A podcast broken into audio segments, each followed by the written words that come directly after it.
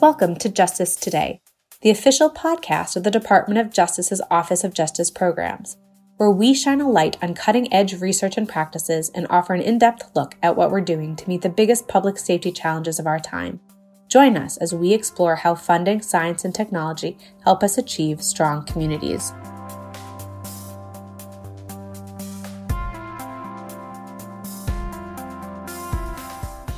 Hello, everyone. I'm Doctor Tamara Herold. I'm a senior advisor to N I J Director, Doctor Nancy Levine. In my current role, I'm working to promote N I J's Evidence to Action initiative. We're bringing scientific research directly to criminal justice professionals to help inform their decision-making and create more effective, efficient, ethical, and equitable justice outcomes. Today, we'll be discussing how three policing professionals have championed the use of science and evidence to reduce gun violence victimization. They are all members of N I J's Law Enforcement Advancing Data and Science program, also known as the LEADS program, designed to increase the research capabilities of law enforcement professionals and agencies. To give you more insight into the amazing work of LEADS scholars around the country, we are joined by Mister Jason Schiess, who has served as a policing professional for more than twenty-nine years and was selected as a twenty twenty LEADS scholar. Mister Schiess currently commands the Analytical Services Division at the Durham, North Carolina Police Department. Lieutenant Matthew Barter is a fifteen-year policing veteran, selected as a twenty eighteen LEADS scholar, and currently serves as Chief of Staff for Chief Alan Aldenberg of the Manchester, New Hampshire Police Department. We are also joined by Chief Cecilia Ashe, a twenty nineteen LEADS scholar with more than twenty-seven years of policing experience, who was recently named Police Chief for the Milford, Delaware Police Department. To start us off, let's set the stage by acknowledging that gun violence skyrocketed across many jurisdictions in twenty twenty-one. In Wilmington, Delaware, a record number of people were killed by gun violence, prompting local media to describe the killings as a wave of assassinations. While gun violence continued to rise in neighboring cities, Wilmington was engaged in an evidence-based strategy known as group violence intervention, sometimes called focused deterrence. This approach goes beyond enforcement and offers those who commit crimes alternatives, including job training, subsidized housing, food assistance, and other social services to help them change their life circumstances and escape violence. Chief Ashe, first, congratulations on your recent appointment as Chief. Thank you. I appreciate it very much. In twenty twenty-one, you were serving as Inspector of Operations in the Wilmington Police Department and were instrumental in leading your city toward evidence-based solutions that would drive down gun violence. You knew what the research shows, that deterrence works well when it's directed toward people at high risk of offending in a meaningful and focused way. Tell us, when did Wilmington first adopt the group violence intervention strategy?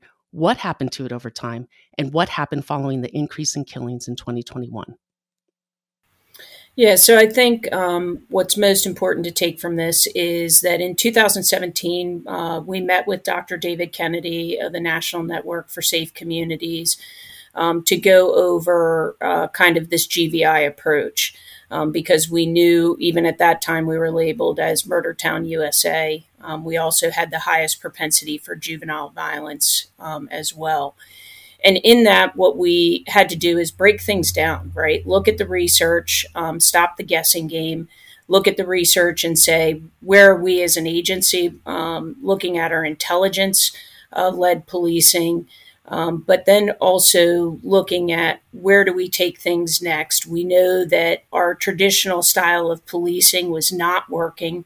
Um, we had uh, distrust within our, our communities, um, and really that comes from kind of that zero tolerance approach, which a lot of our forefathers in, in law enforcement, um, you know, inflicted upon a lot of these communities and disproportionately on communities of, of color. Um, so when we really looked at things and drilled down, we started to focus on the people. Everything is based off of human contact, right? Um, whether it's intelligence-led policing with human contact, whether it's engaging in social services, it's human contact. And when we started to drill down on those things in two thousand eighteen, we saw great reductions. But it's not about one strategy. It's about overlaying those strategies. Um, in two thousand twenty-one, we saw the increase in violence, I believe, um, because we lost that human contact. Um, because we stopped uh, because of COVID, um, having our call-ins, engaging with these people who had the highest propensity for violence.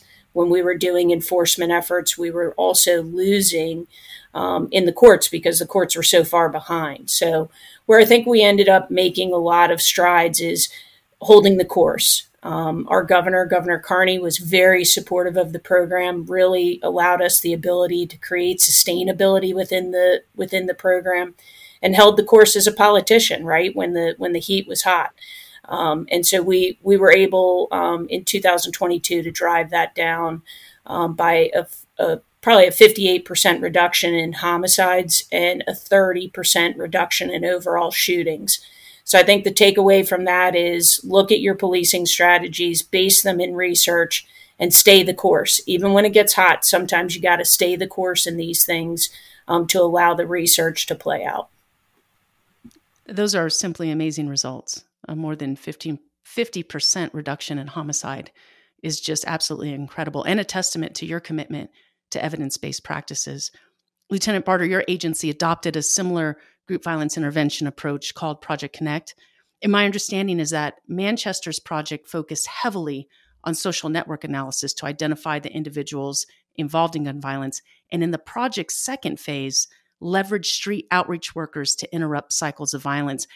I know some police professionals are wary about working with external partners, including outreach workers. Tell us about the partnerships your agency formed and what happened to victimization among those that were identified as at risk for gun violence.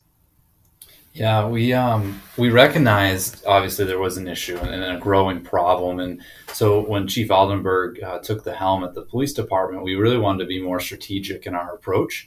And we partnered with the National Policing Institute um, to kind of develop um, a concept and a really a, a strong problem-solving approach. And we adopted the CompStat three sixty model um, for our agency. And in doing so, it's really community-centered. And what it says is, um, you know, gun violence, uh, gun crime, and, and violence in general is not a police problem in and of itself. It is a community issue, and everyone in the community needs to partner on that. And so that's where the partnership started, was really engaging with our community partners, with members of the, with members of the community to, to look at understanding the problem, to look at the drivers of the problem, and then look at gaps. And we recognized through that process that a gap we had was we weren't connecting with, with especially the youth population that we needed to, and the youth that were most at risk for gun crime and, and gun being involved in gun violence. And so we Um, we identified a really strong partner, a local nonprofit called My Turn, that's already working with many of these youth or many of their, their associates. Um, and we engaged with them, and they had the capacity and I think the built-in relationships to connect with youth in a way that we just couldn't as a police department or as police officers. And, and through that partnership, because we engaged and because they engaged back with us, Um, we identified that we could really do some, some some great things. And so what we worked on with them is using the social network analysis to identify kind of those influencers, those key people involved in gun violence. Um, and we sim- pretty simply just referred those names over to, to Project Connect and said, this is who we are seeing as most at risk and most influential within these groups. Um, and do you think you can connect with them and see, A, what services you can provide, and B, just be that, that form of communication that can maybe, um, if something's going on, uh, talk to them. And, and that's what happened. They did a great job. Some of it was literally cold calls by outreach folks and just leveraging their own networks. It was really cool to see. And one by one, they gained credibility and trust in the group and got them in the door and started having connections with them. Um, you know, we're not there yet with having police officers have connections with these youth in the same manner. Um, but having that in between has been really, really helpful. And so if things are flaring up, if there's a rap video that drops, if there's social media conflict going on that I think we all have seen, um, we can voice those concerns to our partners at Project Connect and say, hey, we're seeing this. Most of the time they have also seen it and they have also recognized it usually before us. Um, and say, hey, well, can you know? Do you think you can make a call? And, and they'll do that. They'll they'll, t- they'll engage and talk, and it's been great. And and so what we what we saw was pretty significant. Uh, I think the biggest eye opener was reduction in victimization among the group. And so before we were seeing um, uh, of the the influencers that we sent over, them being victims uh, of, of violent crime. Um, you know, five times a month, roughly, within that group, which for us, you know, we're a smaller city, but that, that was pretty significant um, compared to everyone else. And we saw that drop to zero during this this kind of phase of street outreach, this this time period block that we uh, did our, our initial evaluation. And so that was significant for us to see that not only do we see reductions in just police involvement being named as suspects involved, but the biggest one was that they weren't victims of crime anymore. Um, and I think that goes to hopefully the, the violence interruption piece, that um, if something happened um, that either the person did or they, their group was involved in, they weren't then being retargeted uh, in a crime. And so that, that was that was very significant for us to see. And I don't think anybody can argue with results that lead to a complete absence of victimization. I mean, that's absolutely incredible. In my experience, when talking about evidence-based crime prevention strategies like group violence intervention, policing professionals commonly express concern about potential displacement. Despite evidence to the contrary, some believe that if we block opportunities for crime, all of it will simply move around the corner, or people who've committed lower-level crimes will be willing to engage in more serious crimes. What was your experience in Manchester? Did you look for evidence of displacement? And if so, what did you find? Yeah, we, we. I love social network analysis. We find the tool very valuable to look at individuals and how they relate to the to, to their peers and the rest of their their network. Um, and by you know, the theory says that these influencers are influencers for a reason. It's because that they are influential to the behaviors of those around them. And what we did is we we looked to track that. Not only, you know, did victimization and crime involvement of the influencer go up or down, but we looked at how did that impact the rest of the network. So the network that made up kind of the most at-risk youth uh, in, in gun violence was, was one hundred nine individuals. And it doesn't mean they were all offenders, but they had some involvement in, in this network. And what we found was in that group, arrests declined by thirty-two percent compared to the pre-intervention period. Um, being suspected of a crime declined by forty-four percent. Um, also significantly, victimization in that network declined by seventy-three percent compared to the pre-intervention levels. Um, and then just any involvement in a crime, being whether they're a victim, a witness, just there on scene, um, had declined by forty percent when we looked at the contacts within our system. And, and that was really, I think, significant and, and just proof of the fact that if we target these Um, influencers, not just for enforcement, but also for outreach and making them better, that that's going to make those around them better as well. Uh, and and it it kind of was was proof of the theory for us in our context in our city. Uh, and, and to be able to then show that and bring that back, especially to leadership and to the, the officers working every day responding to these things, uh, is, is helpful in just showing that these interventions can work. Absolutely. So following the literature, you found evidence of a diffusion of benefits rather than displacement, yeah. um, which tends to be more common and, and really helpful, I think, for, for people to hear. Now, to answer the questions that I just posed to Chief Ashe and Lieutenant Barter, we need data and we need quality analysis. And Mister Schiess, this is your area of expertise. So if you could please just tell us a little bit about obstacles you've encountered as an analysis manager. What makes it difficult to measure crime problems and determine whether our interventions work? Yeah, thanks for that question, Doctor Herold. Um, there, there's really two parts of that question that jumped out to me, which was measuring crime problems and then evaluating the results. And so we, we really have to be able to build our data capacity and then be willing to use it, right? So the analogy that I would use on building data capacity is, is data is like a kaleidoscope. And and I'm I'm kind of showing my age here a little bit, but I had one of these handheld kaleidoscopes as a kid. The cylindrical object that you would look through, you'd put a disc into it, hold it up to the light, and as you turn it, the colors and the shapes move and interact. Data is a little bit like that. If an agency is only using a records management system to collect static data according to N I B R S data elements, it's like dropping that kaleidoscope disc in there but not even bothering to turn the cylinder. It's not very interesting, not very useful. But if you can expand that data capacity and recognize that N I B R S, while it's an advancement forward, still has limitations, such as there is no data element for capturing that an incident was a shooting or that a subject's injuries were the result of a gunshot. Um, but also expanding that capacity to build on other data sources that are available, such as records, I'm sorry, beyond records management systems, um, but calls for service data, enforcement data, and optimally court outcome data.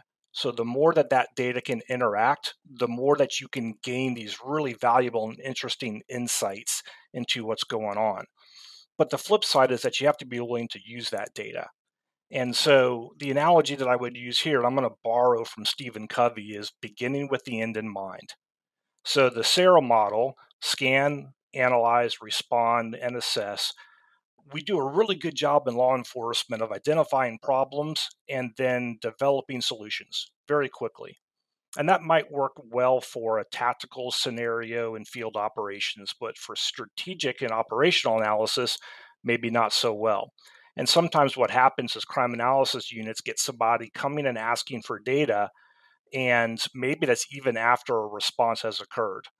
And that analysis was not on the front end of it. And, and that can be really challenging. And analysts have to be willing and have the freedom to ask those who are requesting data, why? What is the question that you are trying to answer? Um, and I think that's a really important aspect of applying the SARA model. It makes a lot of sense. And your agency in Durham initiated Operation Bullseye, a multi-year city operation. And like many of the initiatives that I've designed or participated in, it was also place-based, which brings another dimension to violence reduction strategies. We're not just focused on who, but on the specific places where crime tends to concentrate over time. And it's amazing, at least to me, that the next generation of officers will often be dealing with the same persistent hotspots as the generation before. Your initiative was also heavily focused on gun crime intelligence. Tell us a little bit about Operation Bullseye and what the evidence suggested about the results of, of the project through your kaleidoscope of data. Yeah, sure. Absolutely. Um, well, what's funny is that Operation Bullseye was a bit of an accident to begin with. And I love stories of accidental discoveries. So with Bullseye, we were working on, a, like I said, a different project. And um, it was with calls for service data around shots fired calls. And we discovered that the centroid of the densest area within the city, and we were using a very specific ge- uh, uh, geographic extent, Um, and this particular problem w- was centered on this part of East Durham. And then we overlaid the violent gun crime data on top of that. And the centroid of that was almost right on top of the shots fired calls. And then we took the last known residence of validated gang members. And lo and behold, the centroid of that was almost right on top of the other two. So we had this area of significant concentration where right around two percent of the land mass of the city was contributing twenty percent of the violent gun crime. So uh, police agencies are, are like businesses. We have limited resources. So where are we going to use those resources? So with the initiative, when we first went to police administration, the initial response was, that's really interesting. What do we do about it? And it wasn't a pushback on the analysis. It was, okay, how do we operationalize this? And a key component was that it could not be simply a police response. We've done this many times in policing where it's a suppression-only response without utilizing other resources to address issues in the environment. So to his credit, then city manager Tom Bonfield challenged every department within the city with identifying specifically what they could do to help contribute to solutions within this two square mile area, whether it be street maintenance or identifying vacant and abandoned properties, implementing a systematic rental inspection program. It was a coordinated approach, not just police suppression. So the, the result was by the end of year four, we had cut violent gun crime by half in a two square mile area. And this was a really challenging thing to address something at such a large scale because some of the other evidence that we looked at in preparing were Operation Ceasefire initiatives in, say, Boston or Saint Louis or L A. This was much larger in scale, and we had to break it down into nine deployment zones. Um, there was also a big reduction in other quality of life issues. So the, the takeaway from that was really being willing to look at local risk factors, work with partners, and realize to, in order to achieve really long-term change, that those partnerships have to exist. It's not just the police. Thank you for listening to part one of this episode. If you like what you heard, please follow us on Spotify, Apple, or wherever you get your podcasts, and stay tuned for part two. To learn more about today's topic or about N I J, visit the links in the episode description and join us for new episodes every month. Opinions or points of view expressed in this episode represent a consensus of the authors and do not necessarily represent the official position or policies of the U S Department of Justice. Any products and manufacturers discussed in this episode are presented for informational purposes only and do not constitute product approval or endorsement by the U S Department of Justice.